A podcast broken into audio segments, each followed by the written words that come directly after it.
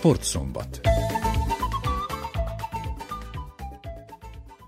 Köszöntöm a kedves hallgatókat, Törőcsik Nagy Tamás vagyok, röviden a tartalomból. Témánk lesz a birkózó világbajnokság, interjút hallhatnak az aranyérmes vajdasági magyar fiúkkal, ezen kívül foglalkozunk a topolyai erős ember versennyel, és folytatjuk a Tusnát fürdőn készült sorozatunkat, melyben ezúttal Erdei Zsolt boxolóval hallhatnak beszélgetést. Egy zeneszám után kezdünk.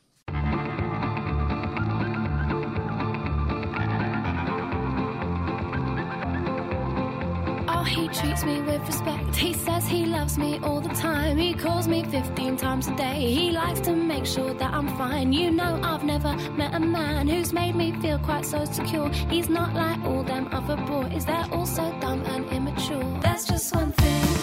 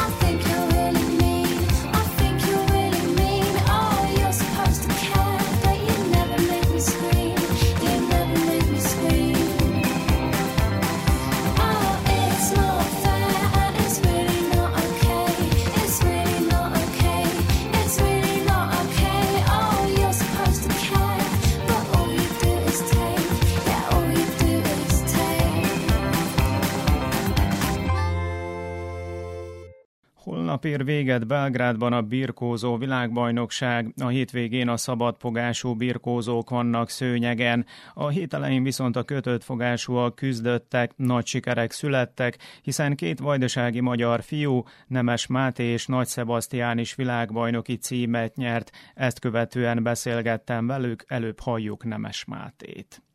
Máté, 4 0 hátrányba kerültél az olimpiai és világbajnok iráni birkózó ellen, akkor gondolom nem sokan fogadtak volna arra, hogy megnyered ezt a világbajnoki döntőt. Hogyan sikerült? 4-0, tudtam, hogy nagyon nehéz lesz, de második menetben, amikor ő próbálkozott, kihasználtam, és ott mentálisan annyi, annyival erősebb lettem, hogy tudtam, hogy meg lesz a meccs. Még parter helyzet előtt volt egy olyan helyzet, hogy megfogtam, hogy csípőt vagy valamilyen fogás próbál dobni, Gondolkoztam, hogy challenge-et kérek, de éreztem, hogy pszichikailag össze van törve, és meg, meg fogom tudni pörgetni, így is lett. nagyon örülök, hogy hazai közönség előtt, nem is csak, hogy hazai közönség, hanem a feleségem, a lányom és a kisfiam előtt tudtam világbajnok lenni az mekkora lendületet adott, hogy fél órával előtted Nagy Sebastián is világbajnoki címet szerzett, illetve hogy az előző nap a két honosított birkózó is az aranyéremig jutott. Az az igazság, hogy tavaly Európa bajnokságon az újra ugyanígy el, előző nap szerzett aranyérmet. Hála Istennek itt is ugyanaz a forgatókönyv sikerült.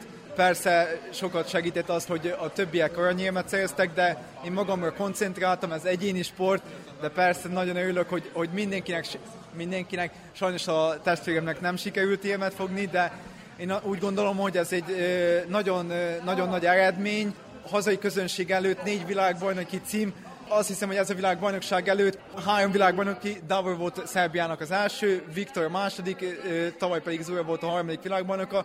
Most rögtön négyet hozzáadtunk, úgyhogy... Ezt nehéz lesz fölülmúlni. Ezt biztos, hogy nagyon nehéz lesz de egész évben erre készültünk, úgyhogy aki döntőben volt, mindenkinek jó kijött a lépés, és, és mind a négyen ö, elsők lettünk, világbajnokok lettünk.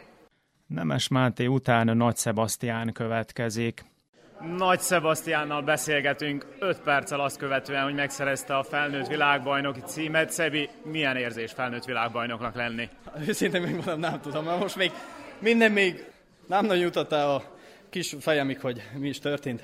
Azt tudom, hogy legyőztem a, a döntőbe az Abuladzet, de most, most ahogy látom, látom a szurkolókat, a csapattársamat, az első edzőimet, most már kezd minden az eszembe jutni, hogy világbajnok vagyok. Nagyon elszárnak tűntél, bár is mi a lelátóról így láttuk. Az is voltam szerintem, de ez a meccs valahogy a legnehezebb volt, nem csak azért, mert hogy döntő volt. Kezdető olyan gyengébbnek éreztem magamat, mint tegnap.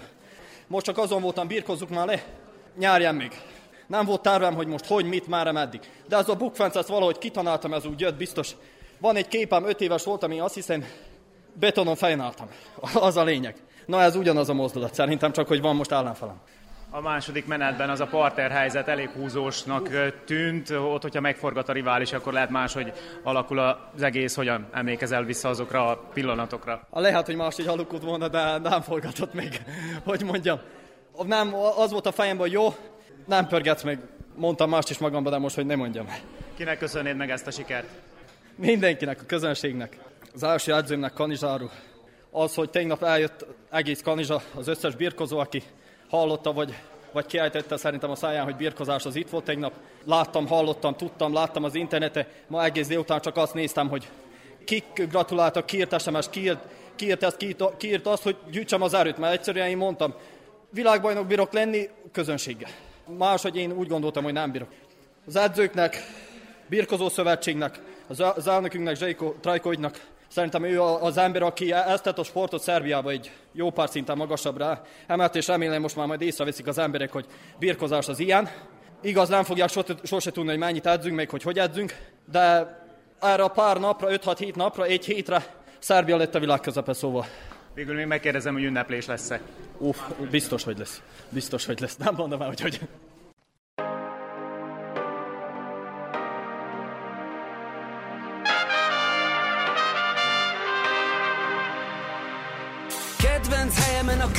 A kőszegi hegyekben váltó nélkül jártam. A rágó gumit, a csokit, a banánt kaminúton konyeráltam. A strandon a kávét, a sört, limonádét mindig is lenyúltam. Medencét festeni nyári munkával egyedül neki sem láttam. Bugykát, zseszíves, marit lekvár, a pilótát kefire toltam. A Jimet, a jacket, a határon túról Isztambulba kaptam Nekem a mód nem a tepes volt, hanem a gráncsból pörcsem nirvána. Kimiből edzés nem BMW-vel, hanem cseppel lejártam Ahonnan én jövök, vissza nem köldözöm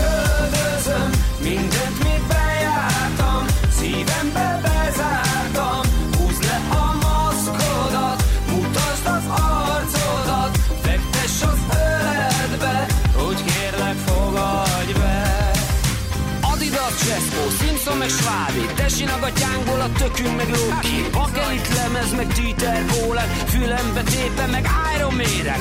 Legnagyobb kapus a Diszli Péter. Kicsi lány ország egérkéje. Darni a vízbe soha nem volt kételj Détári Nyilasi, Kiprik József. Még volt foci, erő, bringával írott köre mindig még menő, két forrás óház, királyből csótó, legjobb hely kőszegen, pizza de rokkó, vedd le a maszkot, vedd fel az arcot, fejedre fel a koronát, teli torokból üvölti az ország, éjjel koppány, vagy István a király.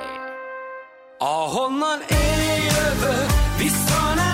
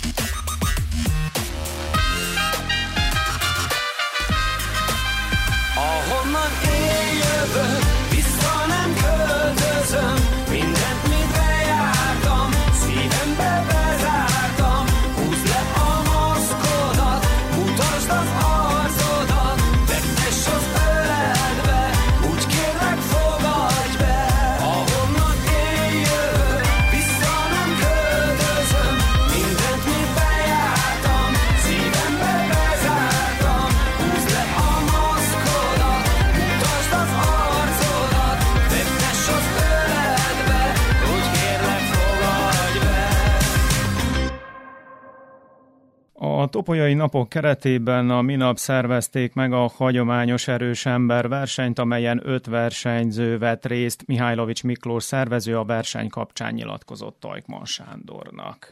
Az idén rendeztük meg 17. alkalommal az erős ember verseny, 16. alkalommal volt nemzetközi szintű, ugyanis 2020-ban, amikor volt a Covid, akkor nem bírtunk nemzetközi csinálni, és akkor csak úgymond hazai versenyzőket hívtunk, ezért ez a különbség. Nagyon jó verseny volt, öt versenyző vett részt végül is, most is sajnos sokan lemondták sérülés véget, ugye, mert elég hosszú a szezon, meg rengeteg versenye, de így is elégedett vagyok, mert egy nagyon jó verseny alakult ki. Volt két magyarországi versenyző, Gáleg Norbert és a Várnai Ricsi.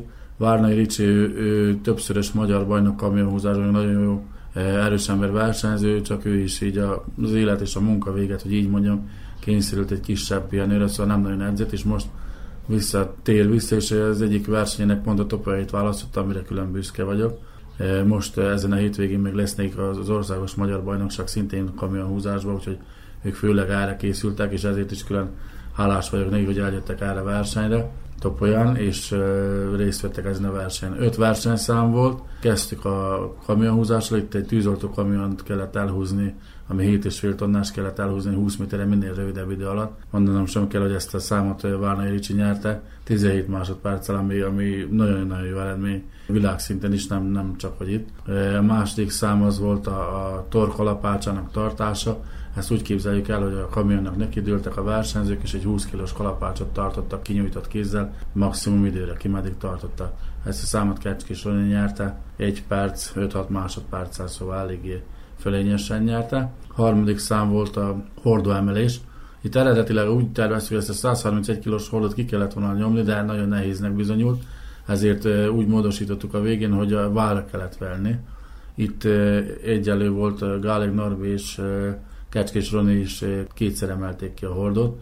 Most itt Roni mentségére legyen mondva, hogy ő először csinálja ezt a versenyszámot, ő, őnek ilyen még nem kellett, és így is nagyon jó megcsinálta ezt a feladatot. A negyedik versenyszám volt a lengős súlycipelése, itt egy 310 kg lengőt vittek 20 méterre, itt is minél rövidebb idő alatt.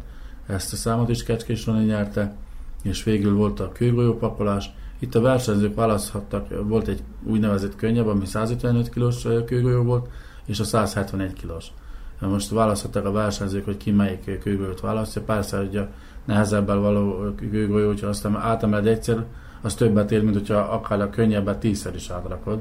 De ezt a számot is Kecskés Roli nyerte, persze nagyobbat emelte és a végeredmény pedig az lett, hogy Kecskés Roli lett az első, Gálér Norbi Magyarországról a második, Várnai Ricsi harmadik, szintén Magyarországról, Renátor Építs Zombori versenyző negyedik, és Milán Vukilic, aki szintén Zombori, Renátónak az edző társa, ugye, ő, ő pedig lett az ötödik. Ezt a versenyt Dalázs Ádám bíráskodott, megkértem rá, mivel úgyis jött, meg hozta versenyzőket, akkor ő lebírálta, hogy őről tudni kell, hogy ő többszörös Nyugat-Európa bajnok, meg ő az első ember, aki felemelt az 500 fontos kőgolyót, az 227-8 kg volt, annak idején ő volt az első, jóval most már 600 fontnál tartanak, de akkor az 500 fontban ő volt az első, aki ezt felemelte, szóval meg a top 10-ben benne volt nagyon sokáig a világon a erős ember, ezért én nekem külön megtiszteltetés, hogy itt volt és végigbíráskodta ezt a versenyt, meg utána a díjakat pedig a helyi közösség tanácsának elnöke Holó Dániel adta át, úgyhogy nagyon jó kis verseny sikerült. Itt is említeném a szponzorokat, akik nélkül ugye ez a verseny nem jött volna létre. Ez pedig a, a topai helyi közösség, a topai község, a Pánsport, a Satrakt, az Alarm System, Gurman étterem és a, az önkéntes tűzolt egyesület dr. Hadzsi János, akik segítették, hogy ez a verseny létrejön, és még egyszer köszönöm szépen nekik. Mely versenyszámok voltak a legnépszerűbbek a részvevők körében? Hát a legnépszerűbb az úgymond a kamionhúzás, meg az volt a leglátványosabb is. Egyrészt azért, mert ott ugye egy 7,5 tonnás kamion mozdít meg az ember is húz el, másrészt meg azért ugye, mert a tűzoltóknak eh, bekapcsolták ugye a fényeket is, meg a szirénát is, amit a nagyobb számú közönség az, az díjazott, szóval eh, tetszett nekik nagyon, úgyhogy eh, ezért is külön köszönhet nekik, hogy ez is eszükbe jutott. És ami még fontosabb, hogy áttettük a verseny délután 5 órára, ami egy nagyon jó húzásnak bizonyult, én ezt már régóta szerettem volna, mert ugye mindig délután volt két óra körül, szombaton az emberek akkor még dolgoznak, ugye van, aki akkor ebédel, és akkor nem tudtak kijönni, de ez a délután 5 óra, ez egy nagyon jó időpontnak bizonyult, és már így sokkal több nézőm volt, mint idáig.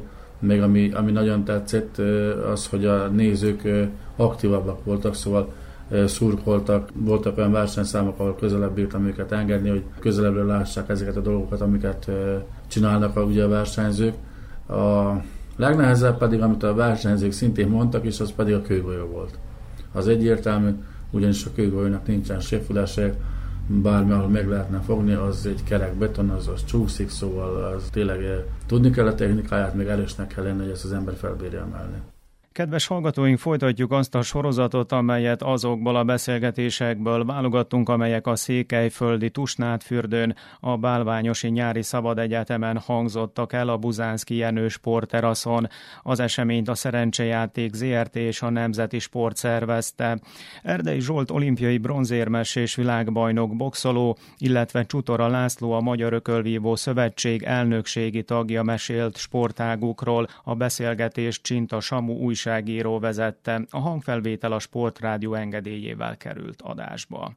Bármennyire is ismerjük, vagy bizonyos mértékig ismerjük madár életútját, pályafutását, azért mindig jó meghallgatni magát az érintettet, aki kapta, illetve főleg adta a pofonokat annak idején éveken keresztül. Hogy tekintesz ma vissza azokra az évekre?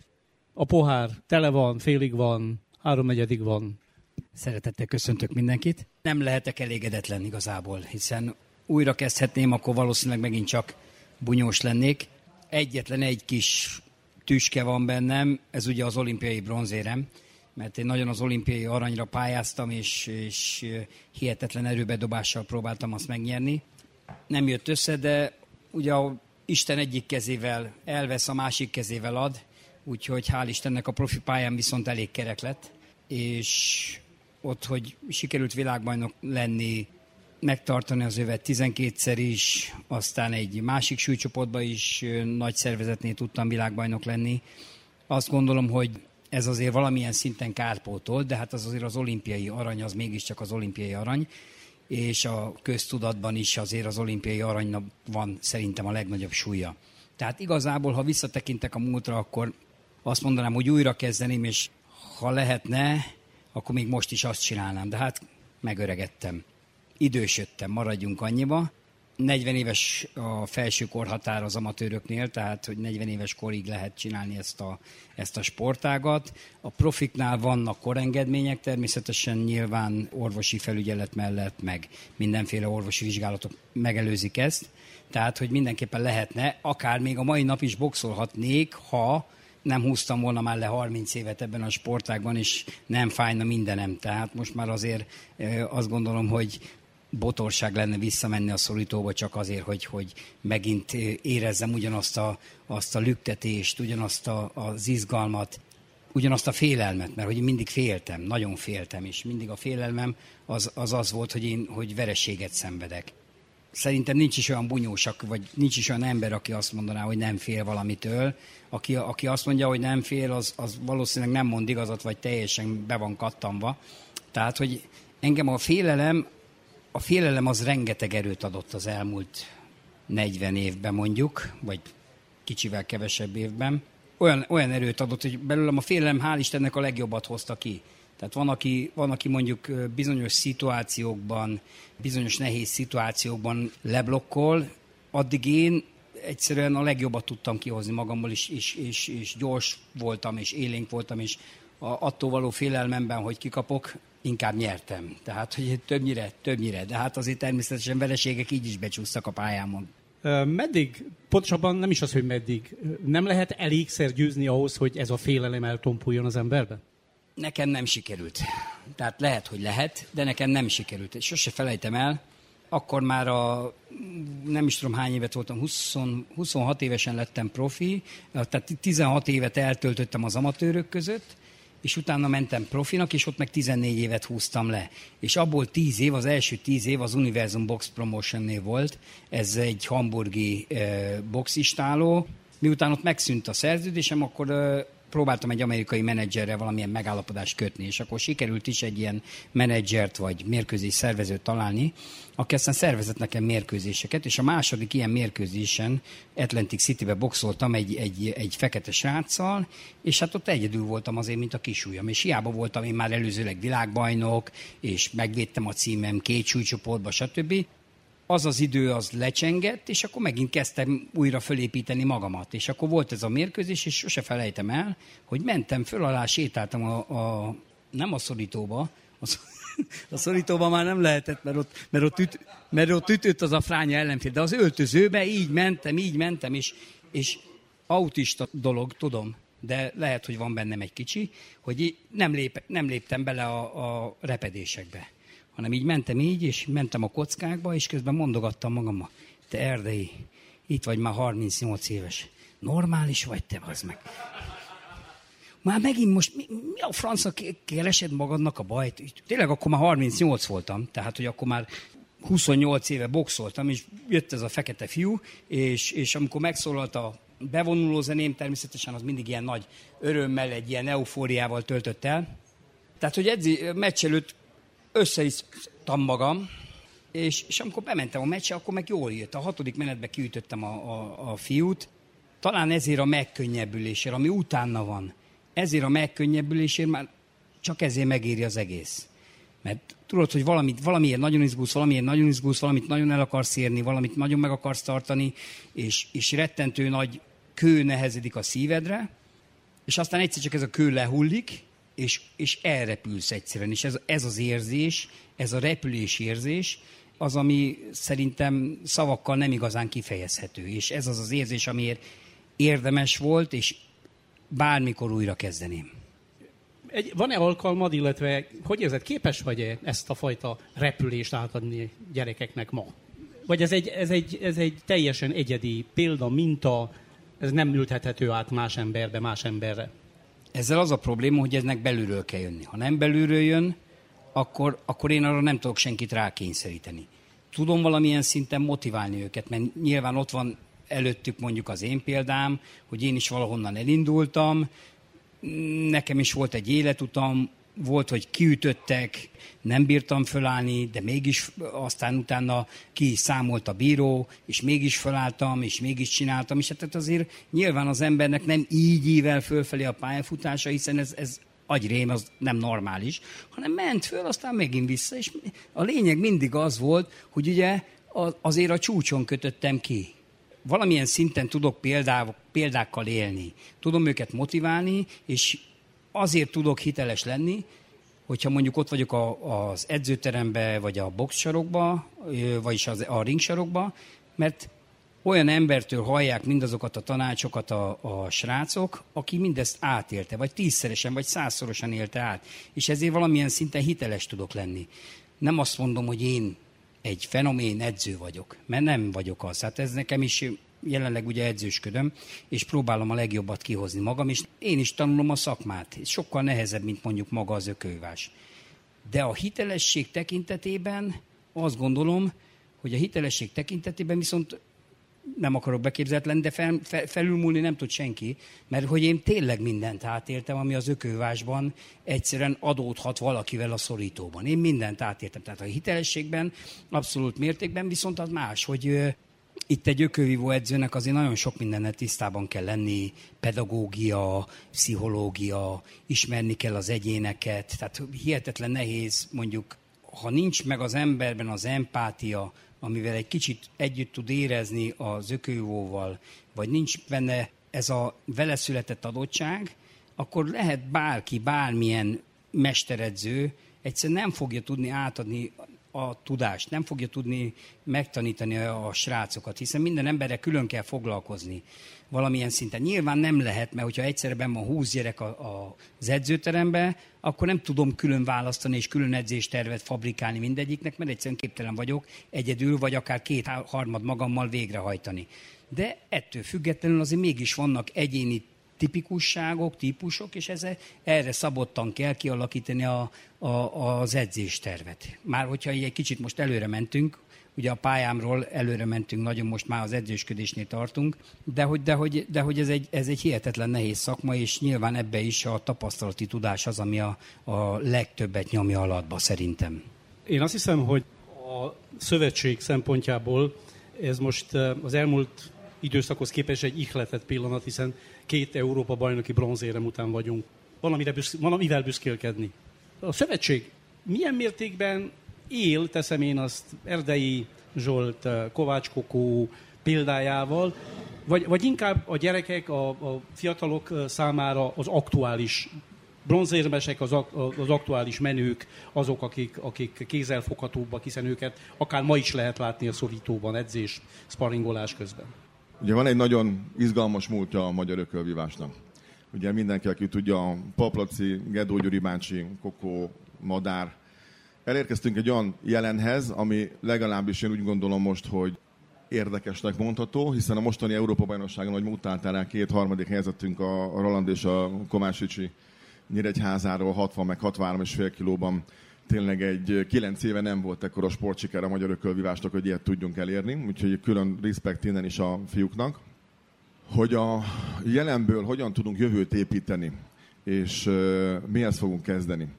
Ugye jelenleg azt kell tudni, hogy az ökölvívás azért a világban egy, ha azt nézzük, nem egy ö, olyan ö, sportág, mint például a fotball, vagy bármilyen olyan labdajáték, amit az ember a gyerekét szívesen adja oda, hogy menjen be nálunk Magyarországon, és itt majd csatlakozom Erdélyhez is egyébként, mert van Gyergyó Szent Miklóson egy, egy olyan boxug, ahol a magyar állam segítségével épült egy boxcsarnok, ahol a gyerekek már meg is töltötték élettel. Tehát 131 olyan egyesületünk van Magyarországon pillanatnyilag, amiben durván 1100 leigazolt versenyzőnk boxol ma. Mondhatjuk azt, hogy sok vagy kevés. Mindig azt szoktam mondani, ugye Madár mikor volt a kazak edző a szövetségkapitány? A, a, két éve? Két éve? Három éve? Igen. Volt egy kazak edzőnk.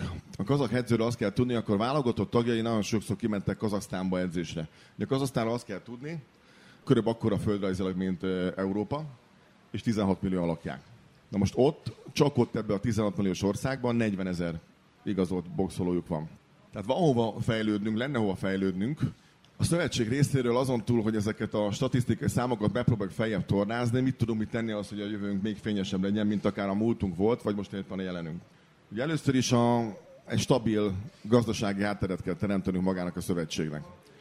A mostani gazdasági helyzet, ami Magyarországon van, teret kell, hogy egyen, adjon annak, hogy minél több szponzort tudjunk behúzni, hiszen az állami támogatások összege szerintem csökkenni fog minél több anyagi forrásra lesz szükségünk, hogy ez az 1100 igazolt versenyzőknek a létszáma legalább 2000 főre felmenjen. Hogy mit tettünk még azért, hogy a ökölvívás megmaradjon, illetve fejlődjön? Ugye régebben volt egy regionális rendszer a, az országban, ebben a regionális rendszerben mi életet lehetünk. Magyarországon azt hiszem négy vagy öt régiónk van, de lehet, hogy keverem azzal, hogy itt Erdélyben létrehoztuk a külön erdélyi régiót az ökölvívásban. Ez azt jelenti, hogy még a Madárék elnöksége idején volt, hiszem, hogy elindult a, a állam részéről egy finanszírozás ennek a akadémiának, a Godakónak. Most annyi a, a dolog ebben, hogy a magyar állam tulajdonképpen átadta már ezt, azt hiszem, hogy Bőjtatjának ő az, aki a felhatóságának került maga az Ökövívó klub, és egy elég, elég, elég erős gyereklétszámmal vágtak neki annak, hogy itt a Erdélyben is a, a ökölvívás egyen népszerű legyen. Tehát régiókat alakítottunk, életet lehetünk bele, megpróbáljuk a finanszírozást megteremteni, megpróbáljuk népszerűsíteni magát a, a sportot, ezeket tudjuk tenni, és nyilván támaszkodunk az olyan emberekre, akik még köztünk vannak, akár a Gedó Gyuri bácsira is gondolok, aki a Vasasba be is szokott járni, az összes versenyünkön ott van, igyekszünk őt is felmutatni példaként, hogy milyen életutakat lehet befutni. Természetesen a Kokó szerep ez egy kicsit más, ugye ő jelenleg a Nemzetközi Szövetségnek a, a főtitkáraként dolgozik kint ö, Svájcban. Hogy ez hol fog alakulni ez a jövőben a Nemzetközi Szövetség, egy orosz elnöke van a szövetségnek, hogy ez hol fog alakulni, ez a jövő kérdése lesz, de Kokóra mindenféleképpen számítunk, akár úgy is, mint a Nemzetközi Szövetség főtitkáraként, hogy, hogy, hogy segítsen bennünket, de hogyha ott bármi történik, akkor Magyarországon is természetesen számítanánk rá. Hát a madár meg egy élő példa előttünk. Én csak azt szoktam mondani, az előbb azért szerényen hallgatta, elhallgatta ezeket a dolgokat, hogy én nekem a egyik személyes kedvencem plusz 91 kilóba a Levente, ugye a, és ennek úgy a madár az edzője. Tehát azt azért tudni kell, hogy ő, ő azért jelenleg is ott van, a jövőben is számítunk az ő munkájára, és próbáljuk ezt még szélesebben tenni. Te hogy látod a magyar box jelenlegi helyzetét és közel jövőjét? Akár nevekkel, akár név nélkül, akár jelenség szintjén, folyamatok szintjén. Mit tudom én, három-négy-öt év múlva miről kérdezhetnélek például e tekintetben? Három-négy-öt év múlva szerintem mindenképpen elindult szerintem egy, egy, egy pozitív irányú változás, de három-négy-öt év múlva még olyan nagyon sok mindenről nem fogok tudni neked beszámolni. Azt gondolom, hogy nyilván ahhoz, hogy feltornázzuk ezt a létszámot, ahhoz a alulról kell kezdeni építkezni. Tehát a gyerekekkel kell megszerettetni ezt a fajta sportágat. A gyerekek elé példaképeket kell állítsunk, akik, akik húzó nevek ahhoz, hogy el tudják, hogy, hogy be tudjuk egyáltalán vinni őket az edzőterembe. És hát meg kell szólítsuk a szülőket is, mert a szülők azok, akik vagy elengedik a gyereket öklözni, vagy nem engedik el őket öklözni. Ez egy kemény sport, tehát ez nem is kérdés. Itt tényleg ütéseket adunk, kapunk, tehát ez nem is kérdés. De hát az életben mi van? Az életben viszont nem szemből jönnek a pofonok. De fel tudjuk őket egyébként készíteni arra, hogy az életben való pofonokat is méltósággal, kőkeményen el tudja viselni. Lehet, hogy egy kicsit tovább mentem, de egy biztos, a gyerekek általában kapnak valamilyen neveltetést. Kapnak az iskolába, egy, van, egy, van egy szociális közeg, ugye otthon, iskola, vagy ahova éppen leszoktak járni, plusz az edzőterem, hogyha lejárnak edzésre. És az edzésen is van egy sorrend, van egy hierarchia. Ott azt ki kell ismerni magát, hova tartozik. Rengeteg példával tudnék élni olyan gyerekekkel, kapcsolatban, akik tényleg bejöttek az utcáról, és elmentek egy versenyre, és nem tudott késsel villával lenni.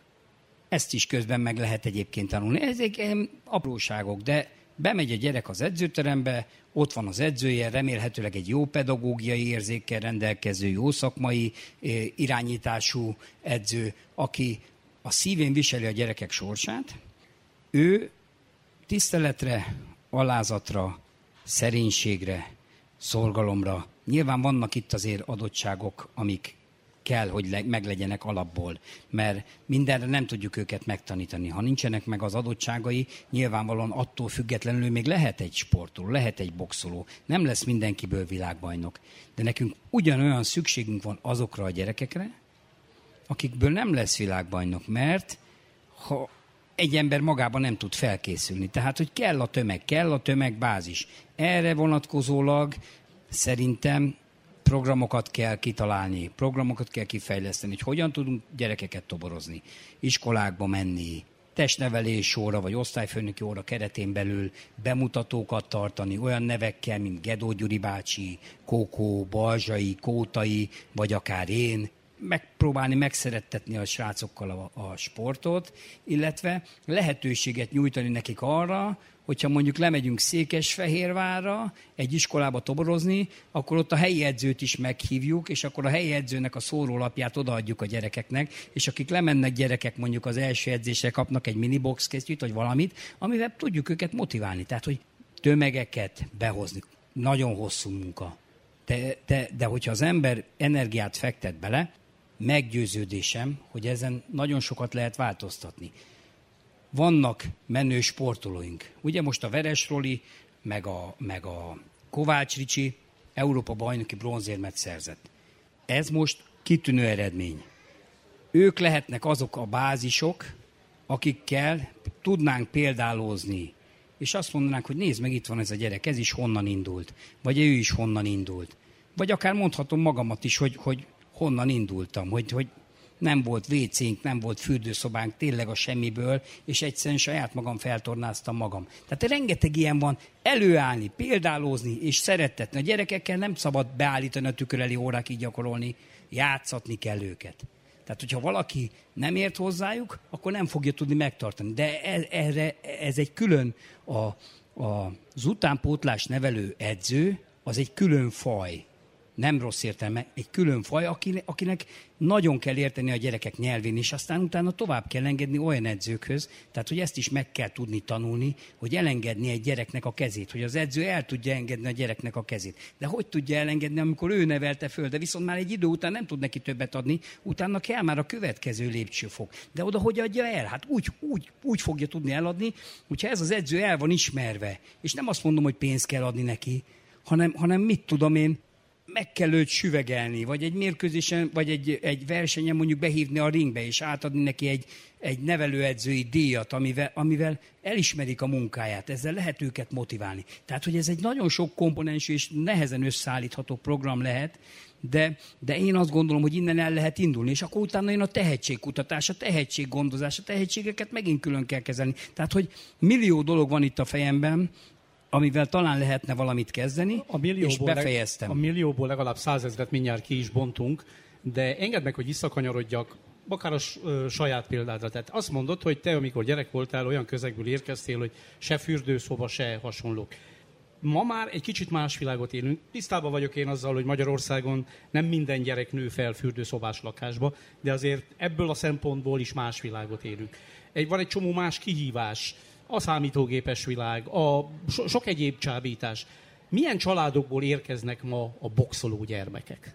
Teljesen vegyes. Attól függ, hogy az ország mely területén nézünk körül. Nyilván a keleti ország részben inkább a szegényebb, eh, hátrányos helyzetű roma gyerekek azok, akik eh, egyébként az ökővás maga is nagyon csábító a roma gyerekek számára, ők jönnek. De azért, hogyha Budapest vagy a nyugati ország részben nézünk körül, akkor ott már lehet látni, hogy ott már nagyon megoszlik, és ott már, ott már kevesebb a hátrányos helyzetű, ott már vannak értelmiségi családból származó gyerekek is, hiszen az értelmiségi családok is tudják ugyanazt, amiket, amit ugye elmondtam, hogy, hogy a tanulás a legfontosabb, természetesen. Ezt, ezt kiem, kiemelem, kihangsúlyozom. Nekem is az edzőm azt mondta a KSI-ben, amikor lejártam, Kisfiam a tanulás az első, mert volt, hogy nem mentünk be iskolába. Gyorsan elmondom.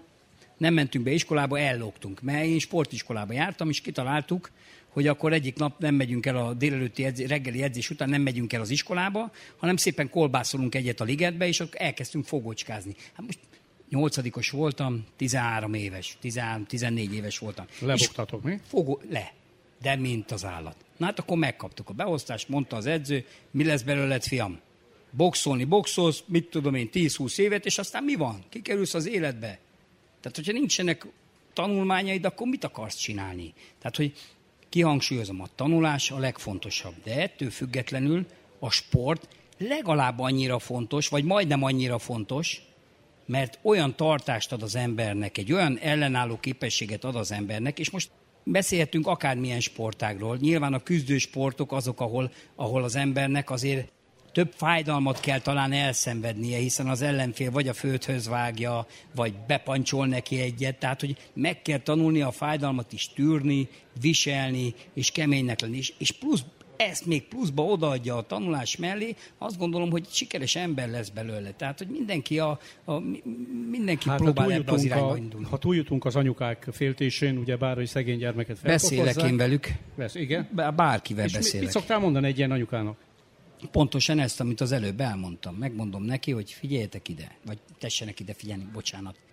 Hogy ez egy kemény sport kőkemény, és itt tényleg fog fájni a gyereknek. És lehet, hogy az anyuka is sírni fog, amikor látja a gyereket boxolni. Az enyém is sírt, föl alá mászkált. Amikor már profi voltam, profi világbajnoki címért boxoltam, vagy VB címmeccset boxoltam, anyukám kint a, a, a kertbe ment föl alá, a sógorom meg súgta neki, minden rendben van, Gizi néni, minden rendben van, a Zsolt jó, tudod. És akkor, és akkor néha anyukám bement, bekukkantott, aztán elszaladt. Tehát, hogy ez ilyen, ez ilyen, de ez az élet sava borsa, ez hozzá tartozik. Hát az, az, az életet szenvedéllyel kell élni, és ebben benne van minden szenvedély. Az ökővásban benne van minden érzelem. Tehát, hogy itt ez az, a bunyósok mind egytől egyik hihetetlen érzékenyek egyébként. És, és rendkívül jó telepátiával rendelkeznek, mert rá tudnak, vagy megpróbálnak legalábbis ráhangolódni az ellenfélre. Mert itt azon múlik minden, hogyan tudok ráhangolódni az ellenfélre, hogyan tudom kihasználni a hibáit, hogyan tudom őt meglepni, hogyan tudom kicselezni, mert azért sokaknak rossz fogalma van az ökővásról, és sajnos sok edző is rosszra tanítja a gyerekeket, mert azt mondja neki, amikor ben van a szorítóban, hogy üssél, üssél, menjél, üssél. Nem. Tehát ez nem egy taktikai tanács, nem egy technikai tanács, hanem az, hogy előzgesd meg, várjál ki, ugrasz, cselez. Tehát a, a cseleket, azokat kevesen tanítják relatív, mert ugye most itt az van a, az utánpótlás korba, hogy itt vannak akcelerált gyerekek, meg olyan gyerekek, akik egy kicsit korábban érnek. Mint bármelyik sportban értelemszerűen. Igen, a korábban érő veri azt, amelyik, mit tudom én, két évvel el van maradva a fejlődési ö, ö, szakaszban. De mi van akkor, hogyha eltelik még két, három, négy év? Akkor az visz, tehát akkor kiegyenlítődnek. Viszont az, aki korai érett volt, az kezd, kezd kiégni. Az, aki meg nem, az meg lehet, hogy már akkor kiégett, amikor elverte az idősebb, de aki kitart, aki kitart, annak valószínűleg meg lesz az eredménye, sőt, nagyon biztos vagyok benne. Madárral beszéltünk a, a nyilvános beszélgetés előtt, és hát szóba került a, a női öklözés kérdése is. Én azt hiszem, hogy ez attól függetlenül, hogy egyre nagyobb teret kap, és egyre eredményesebb, ugyanakkor még mindig viták által van övezve. Most én személy szerint, hogy úgy mondjam, elborzadok, őszintén megmondom, amikor két lány veri egymást, de lehet, hogy ettől most más fog elborzadni, mikor én ilyet mondok, de ha mondom még egyszer, ha az én személyes benyomásaimon túllépek, akkor szövetségen belül azon túlmenően, hogy ez ma egy vonulat, egy folyamat, világtrend, hogy így fogalmazzunk, milyen a támogatottsága? Van-e, van-e ilyen típusú vélemény, amit én most megfogalmaztam? Hát jó, jó kérdés egyébként. Ez egy olyan trend, ami, ami olyan világtrendre kérdeztél rá, hogy a, a női sport jelenléte magában a, a különböző sportágban, és nagyon furcsa, amikor, nagyon furcsa, amikor küzdősportban arról beszélünk, akár a cselgácsot mondtad, akár a birkózást, akár az ökölvívást, ugye megjelent ez vegyes a fogadtatása. Mi, mi, én azt szoktam erre mondani, hogy a saját véleményt megtartom mindig magamnak, az eredményorientáltak próbáltunk lenni. Ha már egyszer ilyen kiírások vannak, hogy van külön női és van külön férfi, akkor nekünk kutya kötelességünk, hogy megtaláljuk azokat a lányokat, akik igenis tudnak, éreznek ambíciót magukban, éreznek erőt magukban, és támogassuk őket. Mondom, erre van is példa, pozitív példa, de a magánvéleményt inkább megtartom erről. Kénytelen vagyok megköszönni Csutora Lászlónak, illetve Köszönjük. Erdei Zsolt Madárnak a, az, hogy beszélgetőtársak voltak, az, hogy engedtek bepillantást a magyar ökölvívás jelenébe, kicsit múltjába, jelenébe, talán még a jövőjébe is. Önöknek köszönöm a részvételt, köszönöm a figyelmet. Köszönjük szépen! Kedves hallgatóink, az elmúlt csak nem fél órában Erdei Zsolt egykori boxolóval, illetve Csutora Lászlóval, a Magyar Ökölvívó Szövetség elnökségi tagjával hallhattak interjút a Sportszombat végén. Köszönöm a figyelmet.